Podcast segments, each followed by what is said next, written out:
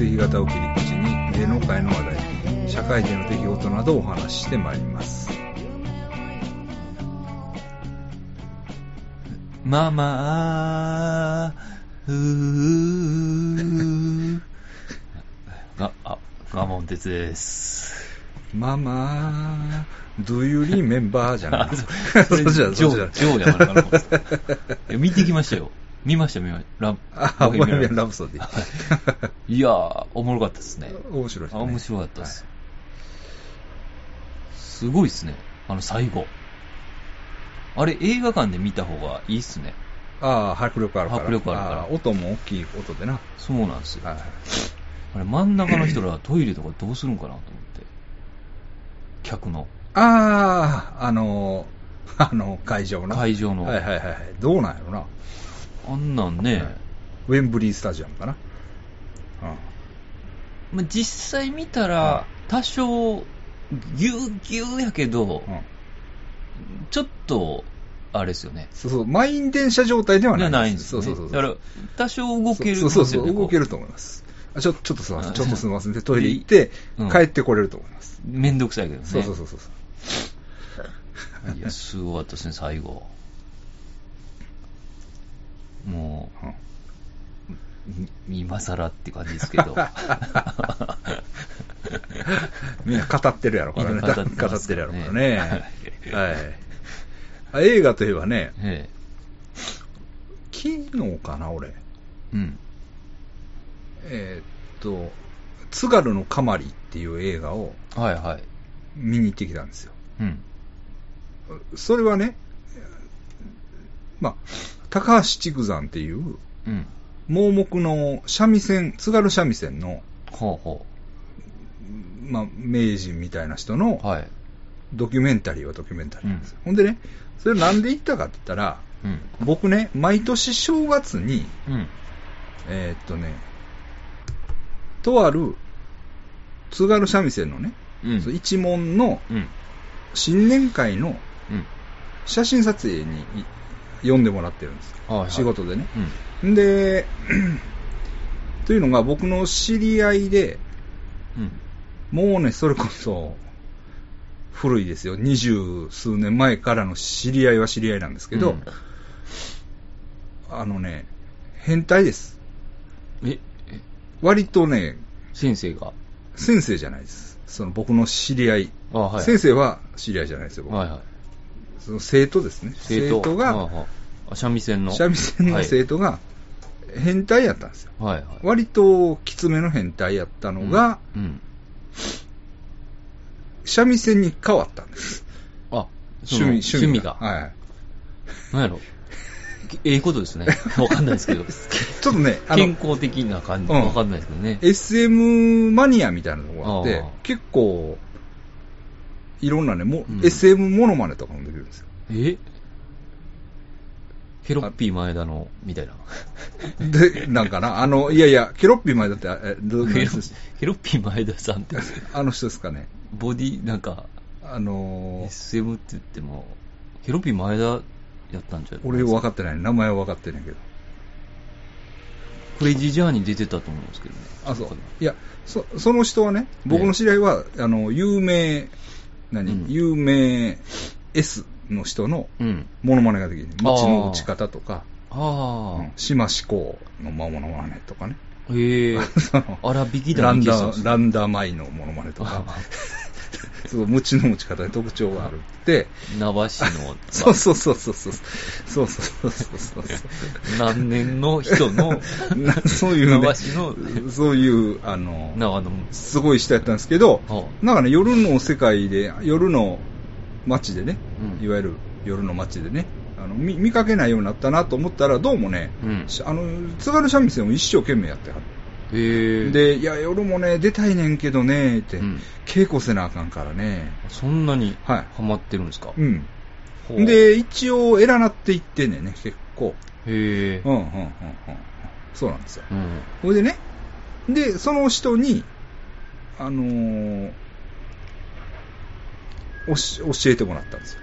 ああ。映画やってます映画をうん今ややってるから。うん、この前見に行ってきてって言って、あ、ほな僕も見に行ってみようかなと思って行ったんですよ。津軽って言ったら東北ですよね。東北っていうかもう、津軽海海峡峡やから、ね。冬景色のそうそうそう。だから青森でももう、一番上というか。ああ。うんだから、過酷なね。え目が見えへん人で、うん男の人は、要するに三味線、うん。で、女の人はいた子やって。うん。そういう、ところ。って言って、こう、映画ではね。ええうんこの映画はね、うんあの結構面白かったんですよ。ああ。面白かった、面白かった。うん面白かったです。まあ、あの正直ね、映画としてよくできてるとか、そんなんじゃないんですよ。うんよくできてるっていうのは、どういうんかな。素人っぽいんですよ。素人の人が、まあ、心意気で作ってるような、うん別に本当の素人じゃないんですけど、うんまあ、あのカメラが荒かったりとか、うんそういうところはあるんですよ。うんプロがカチッと作った感じじゃなくて、うん。多分一人の人がやって一生懸命うん。作った感じ。ほんでも材料がまあいいから、うん。なぜやったもん勝ちみたいなところはあって、まあ結果的には面白いうんっていう感じなんですよね。ほんでね、そのね、まあ意図してんのかどうかわかんないですけど。情報量が多いっていうんですかね。うん。だから、基本的には、うん。高橋竹山先生のうん。話なんですけど、うん。まあそんなに映像資料が残ってるわけでもなく、はいはで、まあ周りの人の証言とかい。、うん。そういうので、まあ繋いでいって、なんとか間を持たせていってるんですけど、うん。なんかね、どういうんかな。例えばね、こう見てたらね、うん。あ、二代目竹山っていう人が出てくるんですよ。うん。でも、あ、この二代目、その、二代目竹山とうん。女の人なんですけどね。で、他の弟子さん、お弟子さんがうん。一緒に写るショットっていうのはないんですよね。うん。あ、これ多分仲悪いんやろうなとか。ああ。うん実際も最後の方で実は、ああの、いまいちしっくりいってないみたいなうん。あ話も出てくるんだけど、見てるうちになんか、そういうのが見えてきたりとか、うん。あと、三味線、うんぬんとは関係なくね、うん。いわゆるお白様でですよね、お白様信仰うん。の場面がね、結構、なんていうんですか、寺にみんな集まって祈祷してるような、ほうほ面白いシーンがあるんですよ。があったりとかね、あと、そのイタコの、古いイタコのなんか写真が出てきたりとか、ほうん、そういうね、まあ、青森の、ちょっとこう。うん。オカルト。う、いい感じの部分が、はい。結構、垣間見えるんですよね。うん。ええ。で、あとどんなのあったかな。なぜ見てたら結構面白い。ほんでね、演奏もね、うん。あいろいろあるもんやなっていうのがね、うん。思います。やっぱりね、確かにね、まあ私なんかまあ、聞く耳を持ってますから、はパッと聞いたら、い。うん。なるほどな、みたいな。はうん やっぱり、竹山先生の、このグルーブみたいなのは、はい。その、ち全然やっぱりね、ああ、極太グルーブなんですよ。黒人みたいな感じ。そうなんですよ。やっぱりね、うん。ゴリンゴリンっていうか、うん。そのどっしり感がやっぱりああ。違うな、うんみたいな。うん。二代目はかなりね、流麗な感じなんですよね。ううんん。ちょっとか軽いというかね。うん。まあまあ、意図的に多分そういうスタイルにしてるんだと思うんですね。着物も着ずになんかこう、ちょっと、い今用の、うんなんか、三味線を聴かせるスタイルなんですよね。ほう。うん。あんまりこう、ド民謡っていう感じじゃないんですよ。二代目はね。二代目は。うんはい。とかあったりね。あとね、演奏がいいなと思ったのは、うん。えっと、最初の内弟子っていう人がいるんですよ。うん。女の人なんですけど、その人はね、店もやっててね、うん。多分店行けるらしいですね。どうも。うん？あ、今、今でも。今でもうんお。ー多分。で、飯食って、うん。演奏もしてくれるみたい。うーうんん。いやね。あれはね、いいなと思いました。はあうん。あとね、盆踊りのシーンがあるんですよ。ほう。その町内のね。はいまあそんなら、その、畜神会って言ってたかな。うん。その一門の人らが、ほんまにあの、櫓の上でうん。やるんですよ。はいはい。演奏。演奏。うん。ほな、その司会の人も、うん。地区新会の一同がこうやって生でやるとこっていうのはう、ん。まあ、いいんですよ、みたいな。うんうん。言って、だから皆さんね、うんあの、張り切って踊ってくださいね、みたいな感じでやり出すねんけど、その感じうん。がね、もうその、レイドバック感。うん。太鼓も入って、歌も入って。うん。あ、なんかやっぱり、これはファンキーみたいうんな。うん。生でですファンね。クみたいな感じだね。ジャパニーズ そうそうそうそうそう、ほんまにほんまに。あの、ファンクみたいな。うん。へえと思って。うん。ええ。面白かったですね。はい。レイブみたいなもんですもんね。前言ったらね、ううんん。あれは行きたいなと思ったな。ああ、うん青森。青森。うん。うんそれは言い出したらいろんなことはあるんねんけど、うん。まあそういうのを抜きにしても、あの、まあお面白かったですね。なんか。うん。まあ、行ったら行ったでね、なんかいろいろ他にもありますもんね、青森って言まあそうでしょうね。うん。キリストの墓とか。あまあね。調べるところが。逆にもうキリストの墓はもうええかなって感じしてんだけどね。まあ、俺は。でも、い、まあ、行っとってもいいじゃないですか、一応。うんまあ、まあね。時間まあええ、まあええけどね。それ山うん。うん。か。そうそうそうそうそう。映画の話、あとなんかしようと思ったの忘れた、今。映画ね。今パッとしようと思ってて忘れた。あ、あれか、万引き家族か。あ万引き家族ね。あと、え未来の未来。未来の未来はアニメですか？うん。が、何あれ、アカデミー賞にノミネートされた？未来の未来は、なんかそんなんでしたね。あの、すごい賞をと取り寄ったんですか？取ったんですか？もう。いや、わかんないです。いいですか？一言。いいです、いいです。未来の未来はきついです。あ、そうなんですか？正直、俺ね、ちょっとね、訳あって見てるんですよ。はあ風切りで。へえ、うんいや、なんかちょっとエロいみたいな感じじゃなかったでしたっけ？いいよ。あ、そうなんですか、うん。なんか初太映画みたいな。初太ああ、アニメっていう。そう見ると、まあ、そらそう見たら、だってちっちゃい男の子がああ主人公やから、なんかそっちで結構興奮してるやつがおるっていうのを聞いてああ、ましたねそれ系か。それはまあ、わからん。はうん。まあ、そういう見方もあるけど、それはちょっとでも、まい。ちょっとへ、お、やばい見方かあ、もしれなばい見方やな。まあまあ言ったら、うん。そう見見たら、それは、そういう言い方したら、どんな映画でも、まあ、どんな何にでも魅力を見出せるやろ。まあそうですね。そうそれ言い出したら。まあでもなんか結構巨乳やとか、ああまあ、そういう、そうやな、そういうちょっとオタクっぽい感じは、にじみ出てるかもしれない。全然見てないですけどね。そのお女の人がちょっとエロいっていうのをなんか小耳に挟んだんですよね。うん。いや、あれはね、あれ、あれとどう、あれとどんな感じですか？あの前、前世のやつと。前世って何？前世全然前世の何？それ。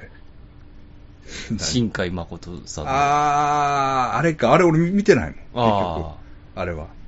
あれは見てない。あれもなかなかでしたけどね。あ、ほんま。でも未来の未来はあんまり誰も面白いって言ってないやろ実際。そう、あの、新海さんの方はまあ、まだ面白いっていう人がいたわけやけど、ねはい、爆発しましたからね。そうそうそう。でも、あの、未来の未来は、ああ、爆発してるけど、いやいや、だって劇場行っても全然入ってなかったもああん。別に。達郎が歌や。ああ、そのう歌も別に、まあ、あかん方の達郎って感じ。まあまあ、なんかね。そうじゃないって言ったら、それはそうなんかもしれんけど。こ評価は高いんですよね、未来の未来。いやー、あれはね、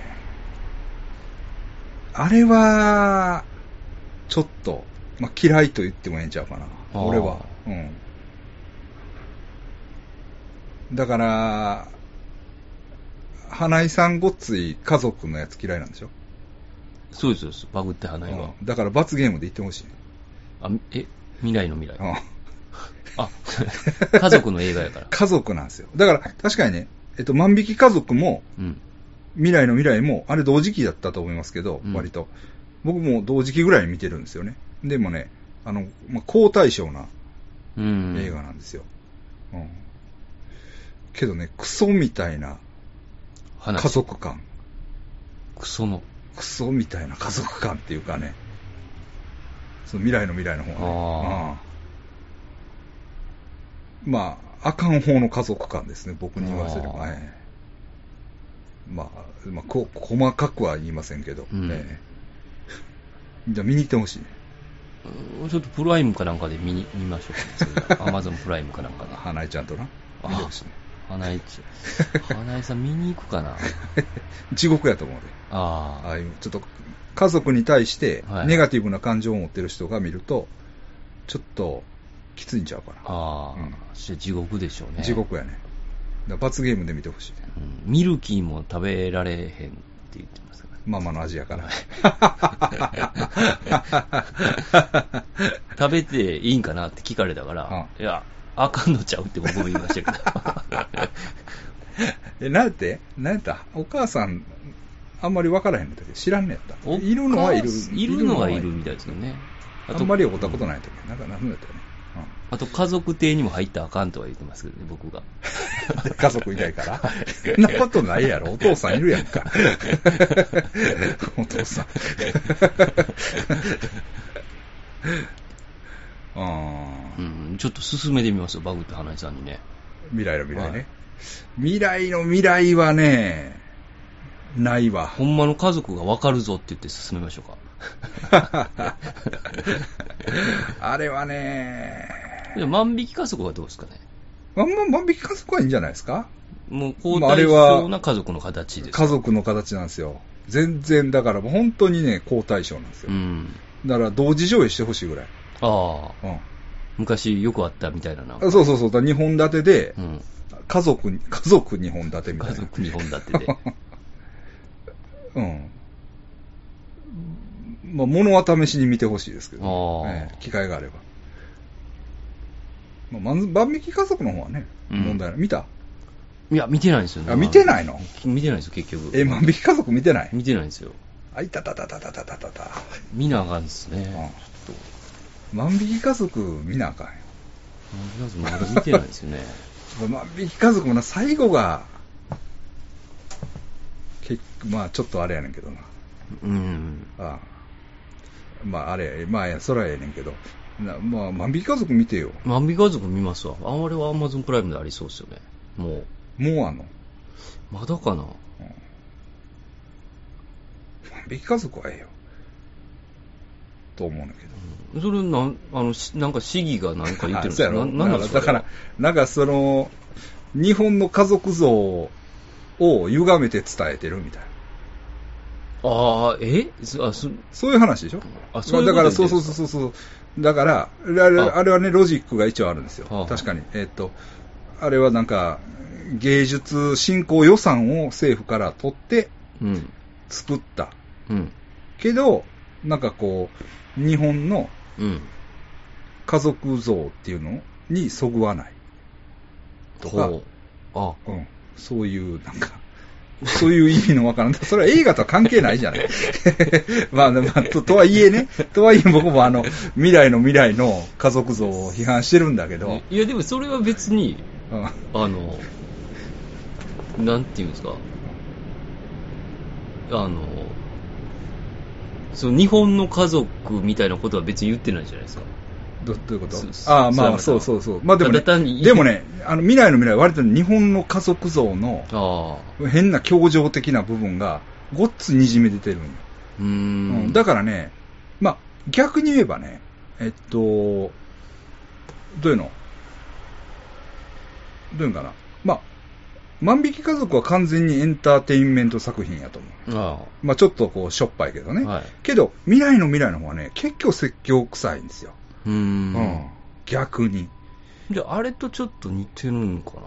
あの、なんか、サマーウォーズ。あ、サマーウォーズ作った人でしょあ、うん。じゃあやっぱり、あれも、あれ見ました。いや、見てない。ね。サマーウォーズは見ましたよ、僕。あ、そう。山ちゃん、山ちゃん好きですからね。あ、そう。うん。だ一緒に行った人もサマーウォーズが面白かったから行けへんかっていう話。ああ、うんあれも結構家族の、あ、そうなんですか。家族がうん。世界を救うんですよ。あその、あ。うん。田舎、なんかう、ん。おじいちゃんおばあちゃんとか結構、ああ、そういう話。家族好きなんですか？そういう家族だったんですかね。そうわからへんけどな、まあ、こだわりがあるんかもしれんな。え逆になんか深い闇を持ってるかもしれんな。あうんあ、虐待されたりとか。な。だからこそ、そう、なんかそこへ行ってまって。まあ、それやったらなんか、まあ、ゆ許すかな。なんかねみたいな、あのあそういう事情、なんか、バックグラウンドがあったやななっていうね。うんまあまあ、まあ、にしても、何にしても、まあ、未来の未来がその賞を取るっていうのは、それこそなんか、うん。ちょっと、ちょっと疑問がありますね、正直言って。まあ別に他人のやることやからいいんだけど。映画のまで続けていいですか？あ、いいですよ。えっとね、えーっと、キドラット・タミタヒミックっていう僕が好きな映画監督、フィリピンのうん。映画監督の新作が来るんですよ。はい。500年の公開やったかな。うん。来るんですけど、それに合わせてね、今、ちょうど、東京の、あれ、イメージフォーラムかな？うん。で、えっと、過去作品一挙上映やってるんですよ。フィリピンの、その、そのキドラット・タイミックの。だから日本語字幕付きで見れるんやと思うんですよ。ああ、それはありがたいですね。あれはね、東京のやつはいいな、みたいな。ううんん。ちょっとね、僕も行けたら行きたいな、と今思ってますね。うんはっきり言って。えー見れないですかね、あんなと。見れないんですよ、なかなかね。うん。僕もあれ、もう一回見たやつ僕もありますもん。何？タイの映画で。何？えっと、んタイトルわかんないです。わかんないやろ？うんうんグラフィックデザイナーの話。ほんま？はい。うんあの、フリーのグラフィックデザイナー。堤真一の話。え？堤真一とあの、押尾学の 嫁はんが出てたドラマ あのドラマ最高でしたね。あのドラマ何やったっけ、名前？な。グラフィックデザイナーの話だったら。最後あの、ね、風船から飛ばすやつ。持ち返すんですよね。あの、あいつの、だヒロイン誰でしたあれ？あれやん、だから、あ、そうか。えーっと、深津絵里かな。あ、そうやそうやそうや。そうやそれ坂口誠二と、やったかな？え、坂口誠二でしたっけ？なんせあの、押尾学の嫁はんやったやつ誰やったっけ？えーっと、誰やったっけ？名前出てけへわ。ああの、可愛いやつだ。矢田亜希子や。矢田亜希子ね。うんあの、がもう、一番全盛期です。全盛期全盛期。もう、あの、可愛いよな、あれは。うんだからこの前ね、うん。あの、騙されないぞ、うん。20、あの、だ、ちゃうだ、騙されて黙るか、す詐欺、許さないみたいな番組がたまにあるんですよ。あの、半年に1回ぐらいですかね。はいはいはで、まあ、えっ、と、オレオレ詐欺とかのはいはいはい。電話をはい。芸人がはい。追求したりとか、はい。で、今回があれだったんですよ。あの、大麻売ります。ほうほう。っていうのも、ほんまにこれ買えるんかどうか検証で、うん。ツイッターで、うん。あの、売りますっていうやつをうん、小峠うん。が電話してうん、警察と一緒に。うん。うん。で、い、行く、買うとこまで、買う寸前まで行くんですよ。うんうん。持ってくるとこまで。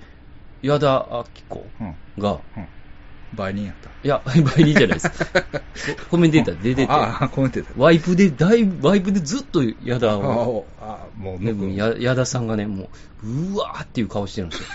怖ーっていう。なんでやねん。なんでやねん。こんな世界あるのっていう顔してるんですよ。いやいや、お前の旦那、お前の旦那、人が死ぬまで雇ったよ。僕それこたつ入りながら見てたんですよね。いやいやいや、と思って。人死んでるやん、みたいな。携帯投げたやん、と思いながらね。お前な、花壇にな。風俗嬢を読ん、読ん、え、風俗嬢読んだのちゃうか。あれはまた別やったんですかね。わからん。うん。ねえ、カート・コバンの生まれ変わりって言ってましたからね。あの、まだ生きてましたからね、カート・コバン。おしさんが生まれた時は。生まれた時っていうか、やってた時やろ。生き量とかですかね、はいもしかしたらね。で、ほんで、そのタイの？あ、タイの、タイのねタイのグラフィックデザイナーの話があってはいはい、えーっと、めフリーのグラフィックデザイナーではいはい、あの、めっちゃ仕事するんですよ。ほん。で、もうしすぎてうん、倒れるんですよ。はいはいはい。ほんで、うん。あの、ちょっと、やめようっていう。うん。あの、で、ちょっと自然にうん。行ったりうん。して過ごすっていう、まあ、それだけの映画なんですけど、うんなんかめっちゃおもろいんですよね。えそれも字幕で、ええーっと、やってたんですけど、うんあの、たまにそういうのありますよ、うんタイ、うんタイの映画特集とか。あとは深夜の、うん。うん。あタイ映画テレビで見た。はい。あいや、僕もね、ちょっと一個探してる映画があるんですよ。うん。これは明確に探してる映画があって、えっとね、多分ですけど、シネマ大好きっていう読売テレビのあ、ありましたね。あったでしょ、はいシネマ大好きの最初の、い最初のアジア映画特集だと思います。うん。最初か2回目の。うん。アジア映画特集で、カメラ小僧の話なんですよ。ほでね、フィリピン映画やったと思うんですよけど、う。うん。写真を撮るのが好きな若者の、ちょっと不良なんですよね、でも。うん。の、が女の子の写真をこう隠し撮りするんですよね。うん。そのなんか胸キュンストーリーみたいな、ええうん、映画が、わかる人いないですかね。あちょっとリスそのね、リストがね、ないんですよ。シネマ大好きの上映リストがない。ちょっと教えてください、詳しい方ね。そうなんですよ。これ、うん、見ようと思ってもね、なかなか難しいですそね。うなんですよそうなんですよ。で、それタイトルが分かれば、うん。で、もしフィリピン映画であれば、うん。まあ、あの、あ、まあ、じなんとかまた探しようもあると思うんですよね。まあ、ええなるほど。ええうん。と思ってる。っていうのがね、ちょっとね、フィリピン映画の上映会をしたいみたいな話うん。があるらしく、うん。うん。で、何をやったらいいですかね、みたいなはあ、はあ。候補。は候補を、まあ、ちょっと、あの、あの人と考えてるんですよ。うん。藤野さんと。あ、藤野さんと。はいはいはい。なんす。そうそうそう。そうなんですね。そうですね。結構知らん映画ってありますそう。なんですよ。それをね、まあ、あったらみたいな。まあうんまあ、なんせね。で、まあ、なんせ、タタヒミックね。うん。タヒミック映画。うん。これはね、見てほしい。うん。で、そのフィリピンの。フィリピンの。特に悪夢の香りっていうのまあ僕悪夢の香りっていうのと、トゥルンパ祭りっていう、日本しか見てないんですよ、実は。え、タヒミック監タヒ督。ミ監督のやつでね。うん。あとなんか何個かあるんですよ。香港の映画とかね。うん。香港なんとかっていうのと、月でヨーヨーっていうのも見たいんですよ、僕ね。じゃあこれ東京におる人はいいっすね。いいですよ。全部見てください。うん。うん。悔しいけどね。僕は全部見られへんのに。うん。うん。多分大阪はね、その500年の公開しかやらへんのちゃうかなと思うねんね。だからあれもそうっすよね。あの、えーっと、日本映画ですけど、あの、うんえーっと、タイの話あったじゃないですか。ああ。空賊でしたっけ？あーあー、バンコクナイツね。バンコクナイツも、はいはいあれレンタルも何もなしっすよあれだから DVD 作らへんでしょ？あの人らは、ね。うん。だからあのだから見れないんですよね。ね。上映。だからサーカス工業、サーカス的な感じというか、行かないと見れないんですよね。うん。ええ。うん。まあ、それはそれで一つの、まやり方あ、やり方というかね、うん。ままあ、レア度がね。あ、。レア度というかね、まあ、こう、こう劇場で見てほしいっていう、あ。まあ、気持ちはわかるんですけど、うん。ええまあ、そう言わずに見してくれよっていうね。いう感じもありますよね そうそうこっちは見たいんやからっていうね。あ。あと、僕、はい見に行こうと思ってて、はい見に行けんかった、あの、はいタイの牢屋に入る白人のお話。あ、そうなんですか。はい。そうなんですか。で、うんいじめられるんですよ。はいはいはい。麻薬かなんかで捕まって。タイはね、タイの刑務所は地獄らしいですね。ああ、あ、多分そんな話で、フィリピンとは人たちもたちも違うみたいですよ。で、ほんまの囚人が出てるんですよ。あで、そこで、あの、キックボクシング、もともとボクサーなんですよ、はいはいはいでキックボクシングにあはい。もう集中して、はい。で、試合に、この、なんか、刑務所対抗みたいない試合に出て、しばきまくる。しばきまくるっていう まあ、ほんまの話らしいですよ。それの反省みたいな。あはい。あれをね、うんで、ウリタさんがね、カリスマ、は織田さんが、あの、見に行ってくださってね。で、夫婦で見に行ってくあださって。あ、夫婦ね。であれ、長持ちしてるね、あの夫婦。で うん、あの、どうでしたかみたいな。じゃあもう、もう、いや、す、さすがやな、みたいな。うんあの、甘いって言ってましたね。甘いって。はい。うん、あの、うんまず、うんあの、その麻薬で捕まる自体ダサいって言ってましたずね。ま、ず。パクられうる、ん。その下手打ちが、まず、そこで、うん。で、その、刑務所内の振る舞いがうん。ダサいって言ってましたね。あ、そうなんや。はい。あの、自分も、リアルじゃないはい。自分も海外で入ってたんですね、織田さんは。あ、そうなんや。うん。タイでした？フィリピンかどわかんないですけど、うんうん。まあその時にやっぱり、うん。その、やっぱやり方があるらしくて、うんそのタバコを、うん。えっ、と、監修に渡したりとか、はいはいはい。まあでもそれは金がいるからなとは言ってましたけど、あああまあなんせ根性が、あの、ダサいって言ってましたね。あの、そいつの。あ、そう。はい。あの、だからちょっと共感できんかったかな。とああでも、まうん。あ、あの、昔の俺やったらもうちょっと共感できてたかもしれない。今はちょっと、うん。織田さんもうん丸く、ちょっと丸くなってますから、ってはいはいはいはい言ってましたね。あああとなんか見たかな。あ香港映画のね、カルト映画リストみたいなのうん。うんうん。があって、それをね、こうできるだけ見見ていくようにしてるんですよ。ああ。まあまあ、これあんま褒められたことじゃないんですけど、うん。まあ、YouTube でね、うん。まあ、結構見れるものも多いんで、もう翻訳なしですか？なしですけど、うん。大丈夫です。あ、まあね。大概。大概ね。ただね、ヤクザモンとかで、うん。敵味方が結構込み入った話はいはい。はちょっと難しいです。このなんですよ。うん。だから、まあそうじゃなければ、うん。割とまあ、わかる。ほんでね、えっ、とね、広東語にうん。中国語字幕をつけてくれてるパターンもあるんです。まあ、英語字幕がついてたらまだ楽なんですけど、中国語字幕がついてたら、大体わかる。なんとなくそれをこう、漢字でねみみそうそうそう、まあ、なんとなくね、うん、だ蛇のやつでしょ、あれね。とかね。あれはだから、ほんま VHS で、うんでもね、うんヘビのやつもね、結構いっぱいあるね、調べたら。ああ、んそうなんですね。うん。そうなんですよ。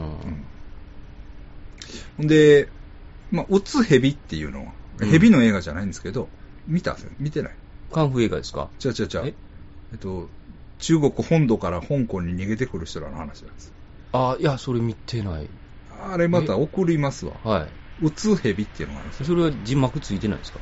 ついてないけどいけます。いけるんですか？はい。それはカンフー映画でもないカンフー映画でもないです。カンフーじゃないです、全体的に。カルト映画の。カルトですね。あ、全部カンフーが入ってるんかと思ってた。あ、違う違う違う。あの、ば、あまあ殴り合いとかはするけど、は特にカンフーっていうわけでもない。はいはいうん。ですよ。うんあの、撃つヘビっていうのは面白いですよ。ほんでね、それはね、サムさんに教えてもらったんですよ、香港のね。はいこの話したっけ？あ、してないか？いや。ここではしてないか。まあ、しててもええわ。はいはい。サムさんに教えてもらったんですよね。ほんで、面白いから見てくださいって。なんか、それは、ちょっと古い映画なんですか？で80年ぐらい。あうん。で、見ておもろいなって言ってたら、言って、なんかしてたら、あ。うん。それこそあの、まゆまろさんがね、はいはい。あの、うつヘビ見ましたって。うん私も見ました。うん。ほんなら、なんかそのリストのね、うんナンバーワンやった。うつヘビは。あ、キングオブカルト。香港カルト映画やった。へえうん。そうなんですね。確かにね、うん。あの、要素詰まりすぎなんですよ。いろんな、なんていうの、カルト系の要素が、ギュッと詰まってるんですよ。エログロみたいな。うん確かに、面白い。まあカルトもね、トップ行けばね、うん。面白くなりますよねあと、力王いうのしてる？あ、力王は、日本でも公開されてたらしいねんけど、うん。もう、日本のあの、あ、漫画のやつでしょ そうそうそうあれは、あれはよく出てきますそうそうです。ね。あれもうすごいですね。マストアイテムですね、あれは。あれはもう、むっちゃやばいな、あれ。あれは、そうですねあ。あれを持っとかなあかんやつですね、VHS で。あれもう、むちゃくちゃやばいやん、あれ。何考えてんのあれ。あれ作ったやつ。なあ。そうですね。あれ、まん、漫画あんなんなんですかね？漫画もあの通りやって。ああ、もうじゃあ、あの通り行ったんや。そう、そうらしいわ。あれだから、ああいう漫画を実写にしたらやばいことやになるんですね。ばいことになるんですね。そう実写なりの工夫とかがないんですよ。うん。そのまんまやろうとしてるから。あんでね、まあ、いろいろ面白い。山犬っていうのも面白かったし、ああ。面白いの結構あるんですけど、えっとね、一番、一番っていうか、あ、これ面白い、僕的に面白いなと思ったのは、うん。えっとね、うつ、うん。うつに、電、電気の電なんですけど、うん。その、え、じゃあ、えー、何だったかな。電気の電にも底辺がついてるんやったかな。ほうほうほうん。底辺に電気の電。う。うん。ほんで、台。あの、台所の台。うつ、電台みたいなうん。映画なんですよ。これがね、あります。正直言って、YouTube にね、うんあの、パート1、パート2に分かれてありますわこれがね、ちょっとね、ニューウェーブチックなんですよ。うん。そのダークなニューウェーブチックで、音楽もずっとピコピコピコピコピコピコピコみたいな。はいはい。なんですけど、なんかね、劇中で、その女の人らが、うん。ベルベットアンダーグラウンドのね、うん。毛皮のヴィーナスいう歌はいをは合唱するシーンがあったりするんですよ。い。へえ。そういうのもね、すごいいいんですよ。で基本的にはまあ、バトルもんなんですけど、なんでベルベットなんでしょうね。うん、うん、なんかね、チョイスがいいっすね。いいんですよ、いいんですよ。で、こう、基本的には戦ってんねんけど、うん。まあ、ニューウェーブ戦いみたいうんな。うん。よかったです。ホラー映画でも怖いのある？なんかあるみたいですね。うん、でホラーは逆にね、こう字幕がなかったら、うん、難しいっすよね。難しいんですよまあ、字幕欲しいっすよね。うん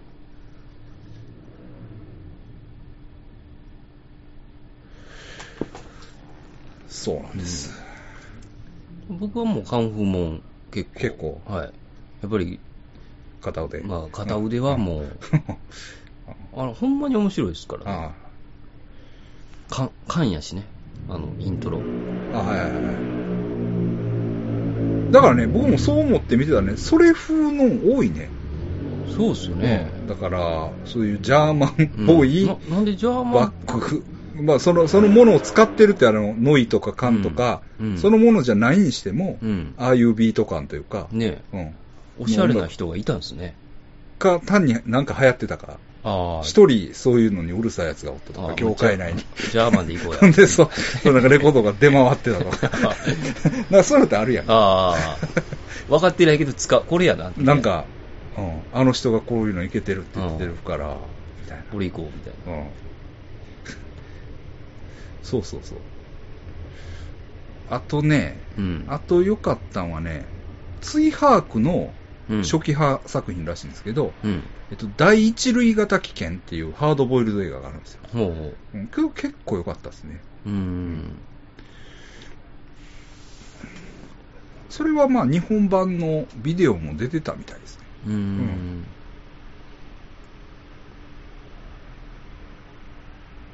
あれ、あれら、あれ言ったかもしれないですけど、あれらしいですよね、カンフー映画のその、なジャッキーとかの時代って、はいはい脚本を取られるんですね、あれ。なんかそうですね。だから G にしたらあかんのでしょ。あかんみたいですねだから、うその場で考える。そうですね。だからあんないきなり終わるんですね。あ、そうなんやエンディングを考えてないとこジャッキーのやつとかってすごい終わり方するんですよ。ああの、最後バーってなんか走って、最後のボスをバーンって蹴って、うん。そのままストップモーションみたいな。もう、うん蹴って、シューみたいな。あと一個やばいやつがあるんですよね。水拳2うんやったかな。うんあの、だ酒飲みすぎて最後、はいあの、病気にかかるんですよ、ジャッキーが。あ、そうね。肝臓言わすみたいな。いや、えっ、と、その酒も、なんか、うんなんていうんですか、メメチル、え、あある、あ、目が悪なるやつ。はいはいあれを飲んで、うんほんまに気違いになるんですよ。うんで、病院行って、うん気違いになりましたねって言って終わるやつがあるんですよ。ああ、そうなんや。でそれは、だから公開できんくて、あ、そうなんや。別のエンディングに変わってるらしいああ。そうなんや。ええいや、俺あんまり詳しないからさ。うん、結構言うあるんですね。韓国韓国香港映画とかな。だから、なんか、こんなおもろいのみんな知っとんみたいな。いや、結構知らないんじゃないですか、お話知ってる人は知ってる感じやろ、でもまあそうであのホームページとか見てたら、詳しいより詳しいやつが。テキストだけのやつそうそうそうそう。まあ、おって、おるから助かるけど。はい まあ、そんなんすかね。まあ、それはいいんですけど、先生、腹痛でね、僕。ねえ。どうなってるんですか？いや、これがね、だって元気ないでしょ、僕。ないですね。うん。腹が痛って痛。ね 腹が痛いいうか、まあ、痛くはないですよ、実際には今は。けど、昨日、なんかもう、へをするたびにうんこが漏れるっていえ。う。だからもう僕にうんこの動画送ってきたからちゃうんですか、それ。きつめのうんこする動画送ってきたから、そんな、あの、部分に巻き込まれてるんじゃないですか。よ4時ぐらい、確か。4時ぐらいだそうそうそう。僕見た見ました見た見た見ま見したた。あれ、あれ嫌、嫌、嫌な動画やろ、結構。あれっすね、あれすごいっすね。そうそうそう。結構可愛いねんな。そうなんですよねう。ん結構可愛いですね。可愛い女が、メガネかけたら、うんこすんねんな。何するんかなと思ったら。そねれでだったらあの、うんこして、えうんこしたその上から、アナルのあの、え。ディルド、ディルドはいディで、ルドをう。んこまみれにして、もうなんかもうべ、うんこまみれになってましたよね。でしょ？それがね、もう僕、昨日ね、ね起き、起きたら、うん。う んこまみれですよ、も部屋が、部屋が部屋っていうかベッドが。う。か体中。え？ーベッドも、布団も、下痢ってことですかね？下痢。ほんでもう、いや、俺も、このまま寝たら俺やばいんちゃうかなとは思ったんですよ、うすうすね。はいはい。うすうす思ったけど、まあ、まあ、大丈夫やろうとうん。思って寝たら、もうあかんかった。案の定。もう、目覚めたもん。匂いで。クソの、自分のクソの匂いで。うわー、思って、もうこれ最悪やな、思って。で、朝からもう洗濯、何回も洗濯して。しんどいしね。しんどいしね。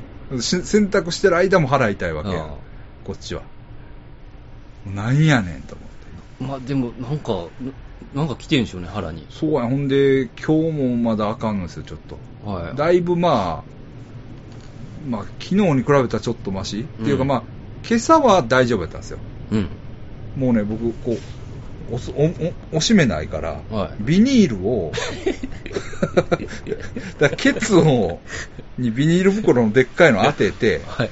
当ててパンツ履くでしょ？はいはいはい。ストッパーみたいな。そうそうそう。ほんで、ジャージ履くて寝てるんですけど、はい。で、またパンツとジャージの間にビニール。ああ、もう漏れが。もうだから、構造ですそうもう漏らしても、もうその、とにかく、そうそう、とにかく、もう、あの、ズボンまでで止まってくれと。はいはい。うんあーちょっと大変っすね。もう。もう大変。ほんまに、あの動画みたいになってるってことですよね。あ、そうそうそうそうそうそうそうそう。でも、あのーあれだから結構寝返りとか売ってるから、上の布団もやられるんよ。ああ。まだ冬場でよかったかもしれないですよね。いや、でも夏はな、布団やっぱ洗うん大変なんや。ああ。冬は、冬は。あ夏やったらもう、すぐ乾くけど。すぐ乾く、すぐ薄いから、ああ。洗いやすいけど。いやー まあでももうセイロガン飲みましたからね、そのセイロガン今もね、先生が持ってきてくれたから、まなんなんでしょうね。あ。はいだってけ、インフルすごかったですね、東京。インフルエンザね。警報出てましたよ。まあ、インフルエンザじゃないんやろうな。どうなんやろわかんないね思うねんけど、いや、しんどいとかはないんで、それ以外に、まあ、しんどいというか、まあ、鬱陶しい。うんうん。ななんとなくしんどいねんけど、あの、腹がねかそう、腹がね。腹がしんどい感じ。ぐーっといたら。やられてね。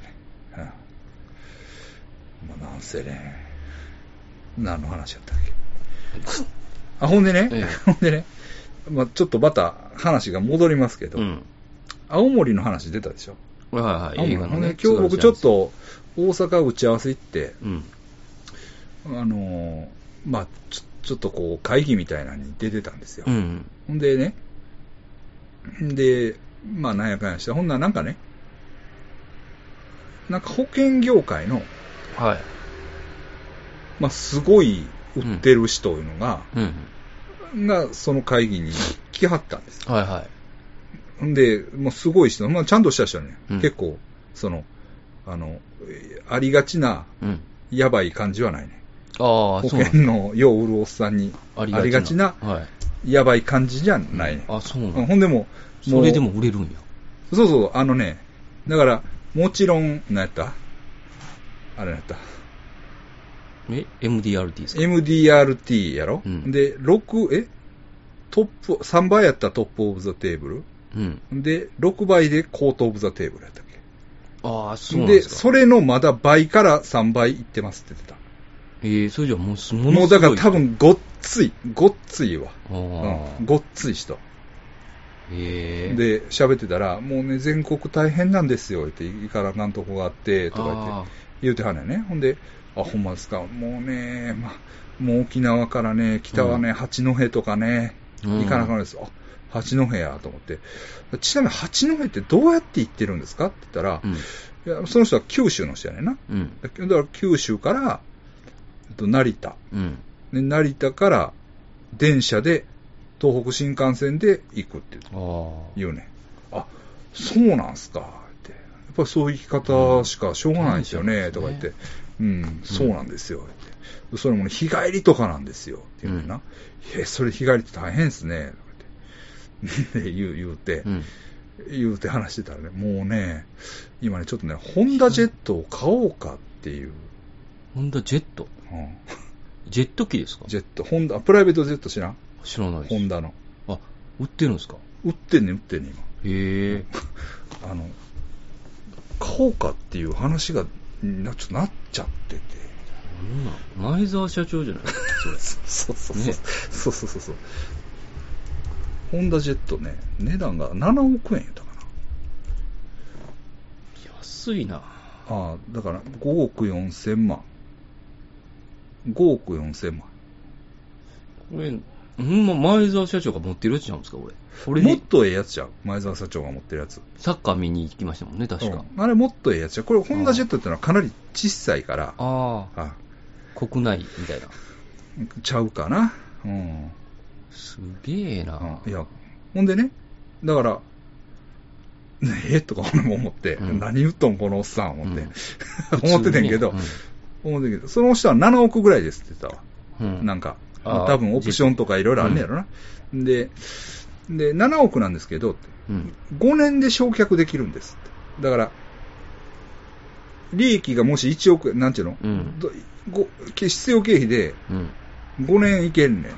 うん。5年償却で、しかも、多分、えっと、5年後でも資産価値は落ちてない。だから値段が安くそんなならへんから。ジェット機の。そうそうそうそうそう、い。いと思いません？みたいな。そう考えたら安いですよ。ああ。マ僕らのマックの買い方じゃないですか。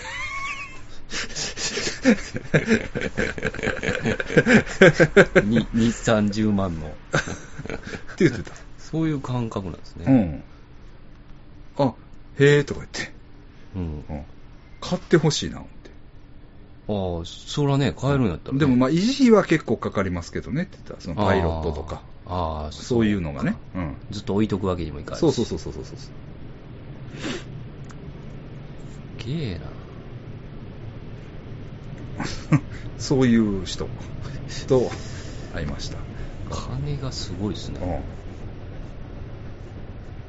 うん、まあ話はでかかった、うん、うん、まあでも、まあ、嘘じゃないと思うんだけどね、うん。うん、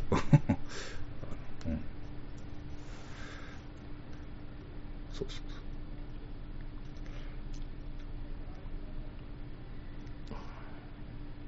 何の話だった？あ、そうそうそう、そういう、そういううんおっさんの話。でもその、ジェット機やったらいけるってことですか？その、八戸まで。八戸に？いや、行かれへんやろ。別に。ああでも八戸じゃないにせよ、あ。あ、そっか。青森にもどっかには空港あるでしょ。八戸にあるのかな？わ、かんないですけど。なんかこう、どっかにはあるでしょ。があったり、うんああるでしょ。だから、まあ、そうですね。うん。うーん。身近におるもんですね、そういう人が。うん、おる、おるね。うん。そういう人がおるね。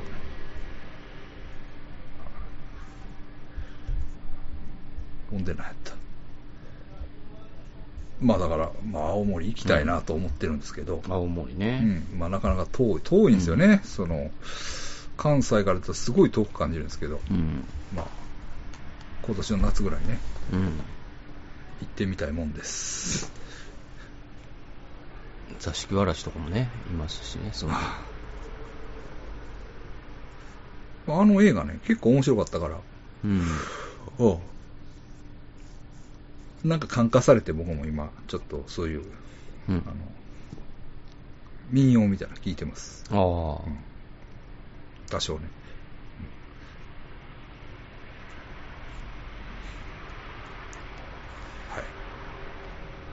ほんで、ほんで、メール行きましょうか。あ、メール。メール行きましょうか。はい。来てますか？調子悪いからもう、ごめんな。来てます？来てますね。ちょっと来てます。ちょっと来てますよ。えすいません。どっからかな。最後の日読み忘れてんな、俺。え去年ですか？え去年じゃなくて。こ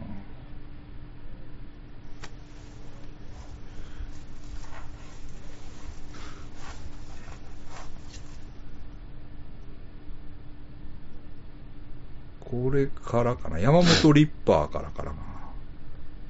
はい。山本リッパーさん。山本リッパーさんやな。からやな。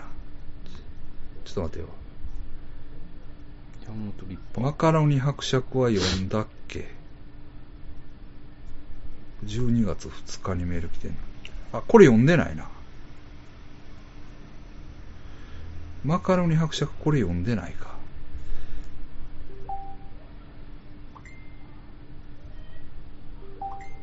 これ読んでないか？ちょっと待ってよ。12月、何が？ピコンピコンと。はい。えー、ちょっとごめんなさいね。えー、そうやね。マカロニ伯爵からいきますか。うん。今回メールさせていただいたのは、はい現在調べている階段とはいかない話があり、うんそれがあとらあとある程度まとまったので送ります。うん。ある時、私はいくつか階段を聞かせてもらっている仕事の先輩 T さんに、まだ話してない階段がないですかと尋ねました。しばらく考えた T さんはふと、そういえば、大学の時の同期の M っていうやつが昔し住んでいた家は子供が必ず死ぬ家って呼ばれてて、うん M 自身はそこの生き残りだって言ってたな。今度そいつと飲みに行くからその時に詳しく聞い聞いてきてあげるよ。とのこと。そして数日後、T さんが私に話してくれたのが以下の話です。M さんは25年ほど前に沖縄に住んでおり、ある時小座という地域へ引っ越ししたそうです。うん。そこで住んだ家は2階建ての家で、1階と2階で世帯が分かれており、その1階に M さん一家は引っ越ししました。そして、引っ越した後に、その家が子供が必ず死ぬ家と噂されていることを知ったのだそうです。けれども、ただの噂話と意に介さずに一家はそのまま住み続けて、その後また引っ越ししたとのこと。そこまで話を聞いていた T さんは疑問をぶつけました。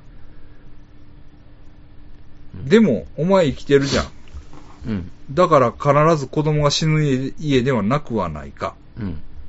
M さん、弟が死んでる。どうやら弟さんがその家で亡くなり、それが理由で引っ越しをしたので M さんは生き残ったのだそうです。うん。それまで T さんは M さんが一人っ子だと思っており、兄弟がいたことをその時初めて知ったのだそうです。かなり昔の話なので M さん自身も家の正確な場所やその家の噂の詳細までは覚えていないため、詳しいことは M さんのお母さんに聞けばわかるかもしれないそうですが、身内の死という結末を迎える話なので、それ以上は聞けず、上記の行記のようなぼんやりとした内容しかわからなかったということでした。この話を聞き、私は調べてみました。小座にはその昔売春街があったそうです。戦後に軍事施設が多く建設された関係で、中流米兵の数が増え、米兵による強姦暴行事件が後を絶たず、1946年から49年の間に1000件を超える犯罪が発生。小座の村長が米軍に対し夜間禁止、夜間外出禁止を求めると逆上した米兵が村長を脅迫する事態まで発展、発生し、うんその事態を収めるために、当時荒れ地だった八重島地域に、米兵の性のはけ口として、えー建設されたのが八重、八重、八重島でやな、これ、特員街という慰安施設でした。最盛期には130件もの風俗街と300人もの女性が売春婦として働いていたそうです。ここからは私の邪推ですが、M さん一家の住んでた家というのは、八重島特員街で体を売る売春婦たちの堕胎を行っていた場所なので、ではないでしょうか。うん。子供だけが死ぬという点を考えると、そうは思わずにはいられません。この話についてはいつか現地で調べたいと思っておりますが、今のとこ、諸々の事情で難しそうです。ということですね。諏訪山先生のフィリピンでの恋をを応援したいと思いつつ、映画館のおっさんの話が聞けなくなるのではないかと思い、不安に思っているマカロニ伯爵でしたと。2月も来ていただけるということですね。あマカロニ伯爵。待ってますよ。はい、イベントへのリク食リクエストは、篠柄のライブと大岡田さんのネタをお願いします。あとあ。いうことですね。ライブは無理かな。うん、小川さんか。はい そうやなちょっと、はいそうですね。はい新しいネタでもちょっと聞きに行こうかな。うん。もうすぐやで言うてたら。そうっすね。はいはい。はい。えー、ちょっと、怖いですね。弟さんが亡くなってるのね。うん。えー僕ね、実はね、沖縄、まあ、小座って沖縄市のことですよね。うん。えーっと、にはね、ちょっとね、あの、よう行ってた時期があるんですよ、僕。まあ、えーっと、高校生から大学生にかけてですけど、はい。えーなんとなく行ってたんですよ。あの辺が好きでね。もた、確かに。確かにいい感じなんですよ。うんで、ぼまあ、その、八重島特員街っていうのはちょっとわかんないんですけど、う。うん。まあ、そっからまあ、歓楽街的なのはね、金っていう町があるんですよ。うん。えー金ってね、金、金に武士の武って書いて、今どうなってるもう僕も20年以上行ってない、もう30年以上行ってないかな、うん。かわかんないですけど、金っていうところがあって、そこはね、かなりやばい感じの、ええ。うん、あのー繁華街でしたね。ええけどね、え僕らもね、うん怖い話は聞いてないです、その時は。えーっと、ひいおじいちゃんですよね。はいはいその相撲取りの、はいはいはいはい。えーっと、蒲門家の。はいはい。その、なんかね、いい名付けがおったらしいんですよ。はあ、その、ええおじいちゃんに？ひいおじいちゃんに。はいはい。いい名付けというか、はいもう結婚する、まあ、はいかなり古いですからね、はいはい。はい。その、りなんですか、はい婚約相手がいたんですよ。で、うん。婚約相手がいて、うんで、もう、その女の人は、はい。その家に来て、はい。えもう住んでたー住んでたんですよ。はい。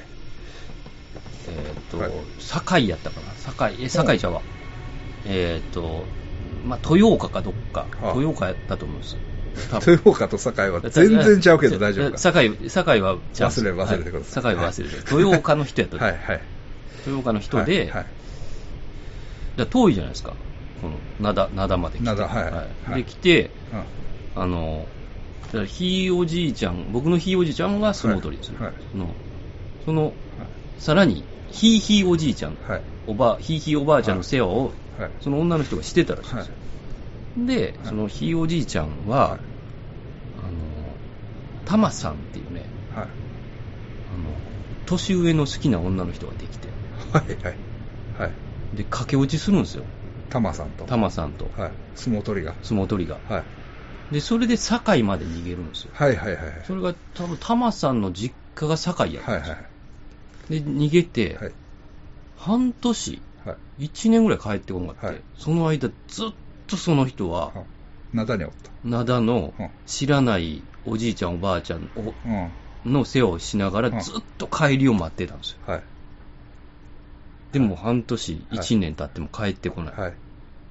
で、まあ、豊岡の人が、はいもうそれじゃ、はい。もう、ええわはい。はい。うちの娘はうん、もう、やれませんと。もう、まあ、多分ブチギレでしょ。はいはいはいもう、やばいぐらいのブチギレだと思うんですよ。はい。で、帰って。はい。じゃあ二人も帰ってきて、うんで、結婚するんですよ。タマさんと。タマさんとはい。その、あれやね。その、えっと、はいそ、え、その、子孫。子孫やね。子孫なんですけど、はい。だからそっから、はい。えーっと、赤ちゃんが7人死んだって言ってたかあ、そうなん。な。はい。ほう生まれたら死んで、生まれたら死んで、うんまあ、時代ですけどうんね、うんあの、い いろんな死に方なんですよね。うんお乳あげてたら、うんお乳に挟まってし窒息死とか。ああ、下乳に？はい。ほう。ほう。ほだから、あの、あの人の呪いじゃないかってう。言って。はいはいはい。豊岡の。はい。うん。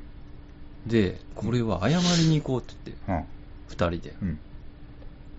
で、数年後、うん。あ謝りに行くんですよ。はいはい。じゃ、ぶち切れられて、ほう。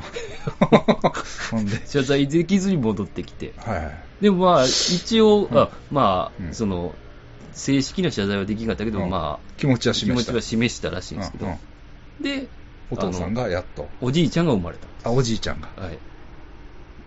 生まれた。そうなんですよ。はいはい。で、そこにあのおばあちゃんが来たわけや。そうです。なるほどな。あの、疎開できるからっていう理由で。え、おばあちゃんは？え？おばあちゃんは、はい鳥取出身あの、そうそうそう堺、はい、はい境港。上流しっていう、うんあの階段があるね。はい。はいはいはい。境港の出身だ。境港ちゃうわ。えー、違う違う違う。ごめんなさい境港ちゃう山の山の中やろ？境港ちゃいました。鳥取の、どこですえっ、と、あの、あれですよね。えっ、と、どこや？鳥取市の、どこや？米子とか米子とかそ、そうです、そうです。うん。で、うん日本海側の、日本海に近い方の、まあ日本海側やから、鳥取って言ったら。はい。で、そこで、あの、だから、疎開できるんですよごめん。米子って、ちょっと待ってよ。これでも米子、米子か。米子で会うてんの。で、その橋津の海岸っていう海岸ですからね、うんうんその階段があったところ。あそうなんやはい。え、それはあるん？ほんまに？あ、あるんですよ。うん。えーっと、米子ね。うんはいはい。うん。はい。だから戦時中ですから、はい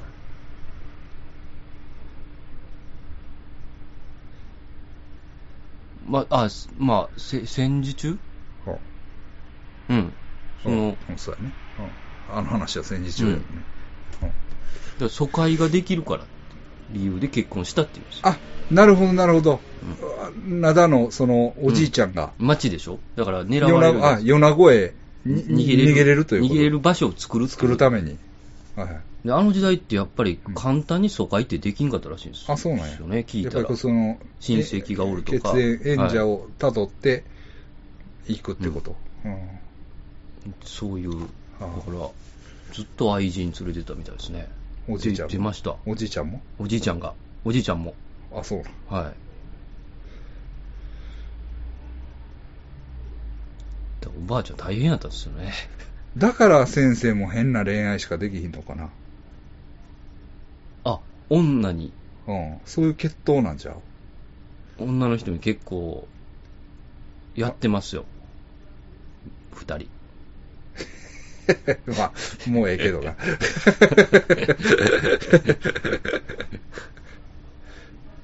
なるほどな。はいそういう DNA なんや。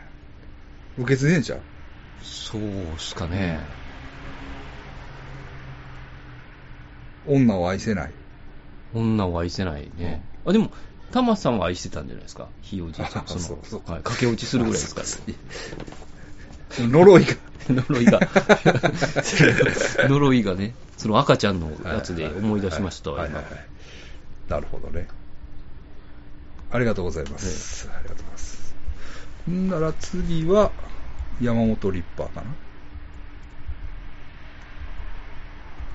ちょっとあのイベントのメールがいっぱい来てて、あ、そうなんですか？あ、来ますよっていう。そうなんです、そうなんです。ですから、えー、山本リッパーかな。うん。皆さん、皆様こんにちは。山本リッパーです。はい。クリスマスイブにやることもないのにで、メールを書いています。お私はクリスマスだからって、ここぞとばかりうん。にイチャついているすべてのカップルに言いたいことがあります。うん。お前らな、うん。いくらクリスマスやからって、クリトリスペロペロ舐めとったらあかんで。以上です。では皆様良いお年を。こういうメールを待ってましたね。ありがとうございます。初期っぽいですよ。初期のメール。そうですね。ありがとうございます。はい。ちょっと待って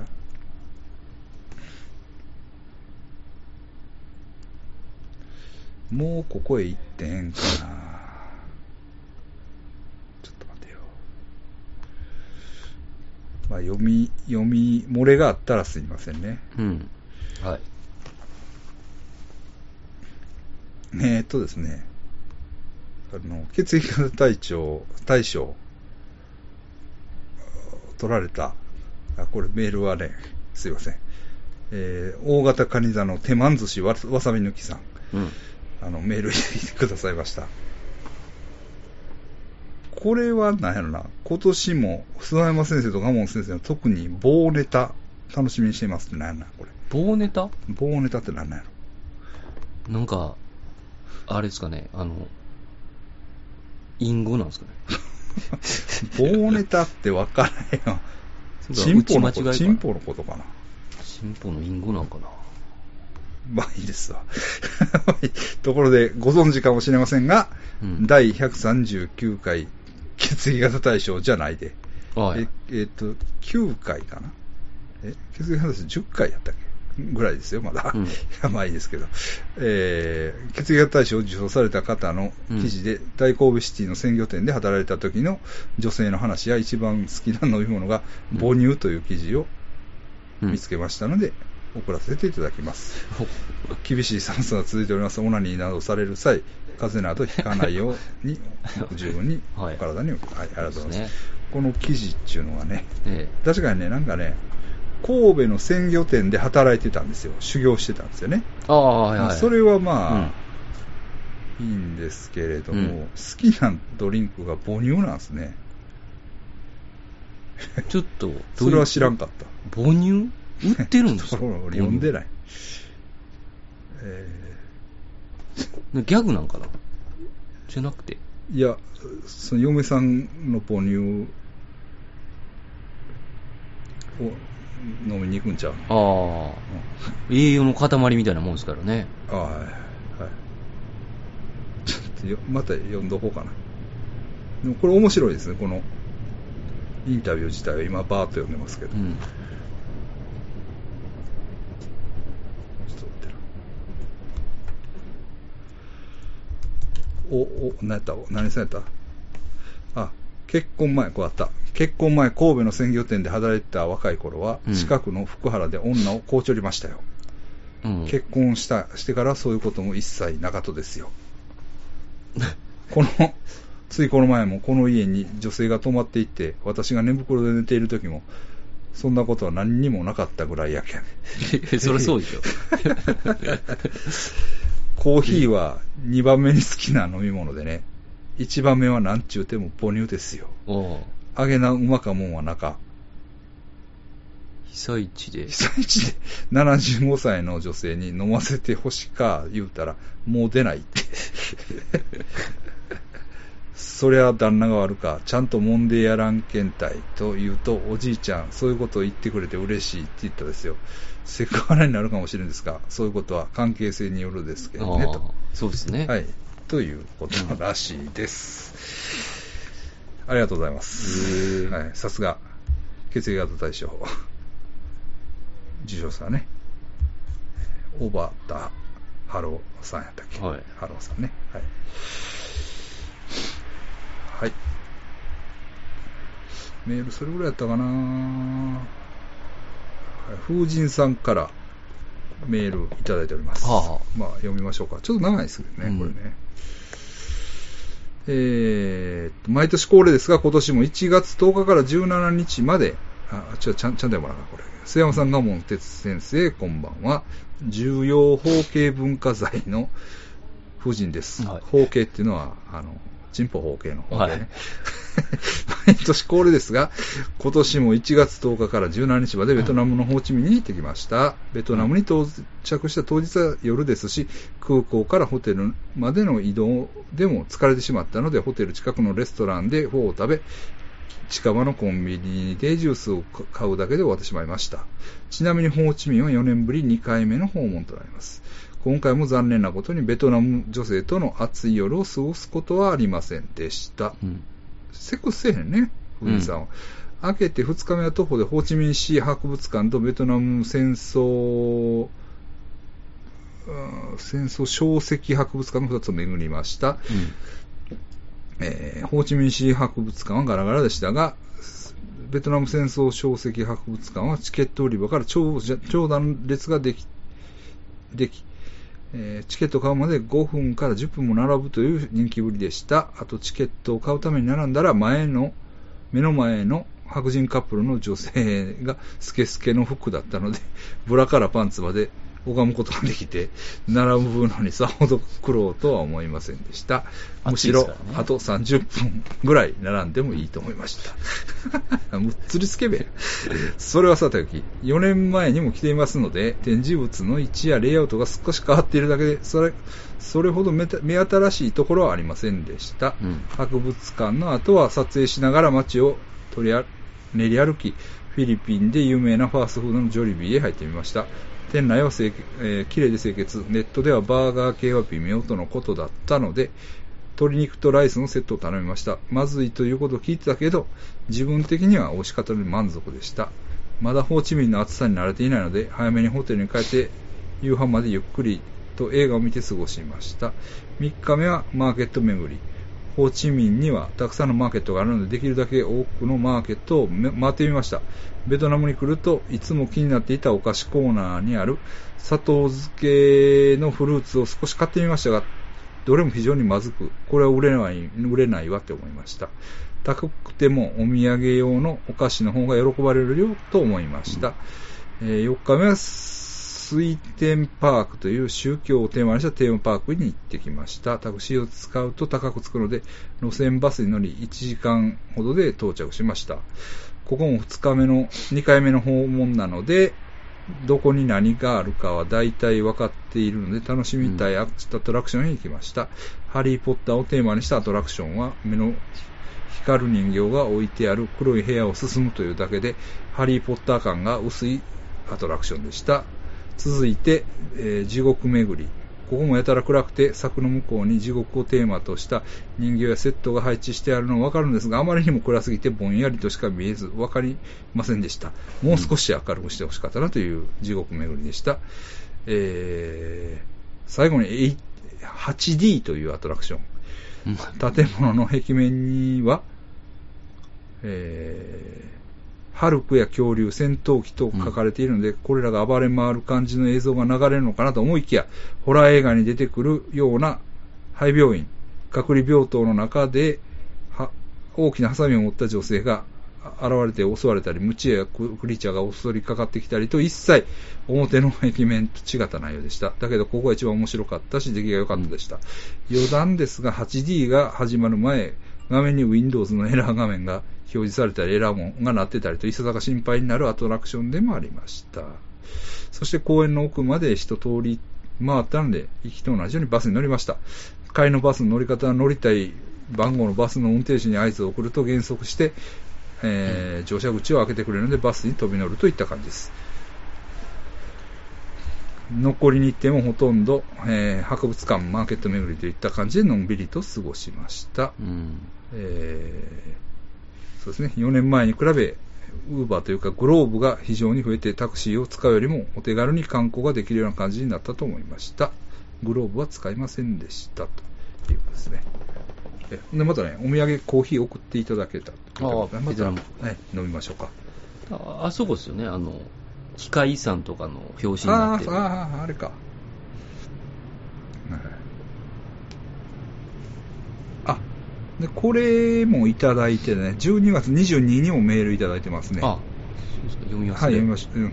連日の仕事で疲れが溜まっていて、あまり働きな、動きたくない状態でしたが、ガモン先生が背中を押してくれたので、12月14日、高円寺のバンデットで開催した宇宙人の会へ行ってきました。あ、そうそうそう。ガモン先生の話で、いっそ揺らす女性の話は、うんとてもインパクトがありましたので、うんあの人な。ああ。あえー UFO や幽霊に興味がない知人に話したら、そんなやつ、世の中にいるはずがないと否定されました。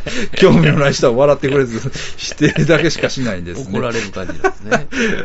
宇宙先に言う今が宇宙さん、それにキャトルシ、えーミューテレーションされたススミクラカオルスさん。あ、すみください。キャトルミューティレーションされたら血抜かれるんちゃう？えーということやろ？えーっと、要するにうん、ケトルになるってことやから、えーっと、夜間みたいにされてしまうってことやろ？じゃないの？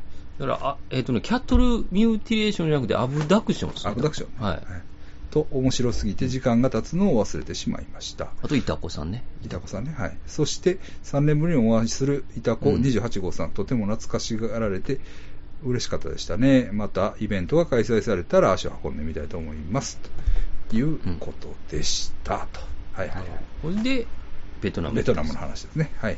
ありがとうございます。ありがとうございます。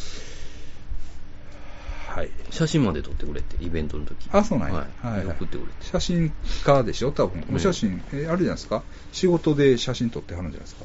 そうですね。プロですよね、多分ね。ええだからね、なんかカメラの質問をツイッターとかでしたら結構、あの、教えてくれます、ああはい。いや、実はあの、あれを買おうかなと思ってます。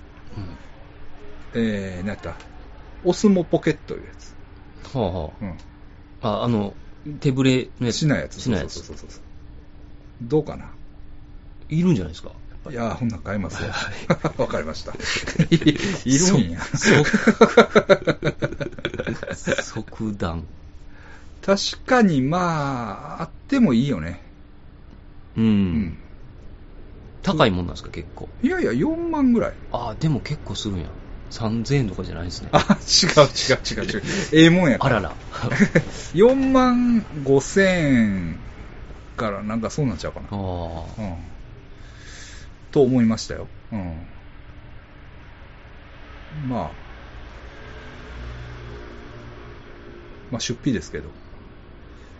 なんとか、ポイントとかそういうのを駆使して、なんとかしたいなっていう、ね、とこですかね。はい。なので一回切りましょう。はい。はい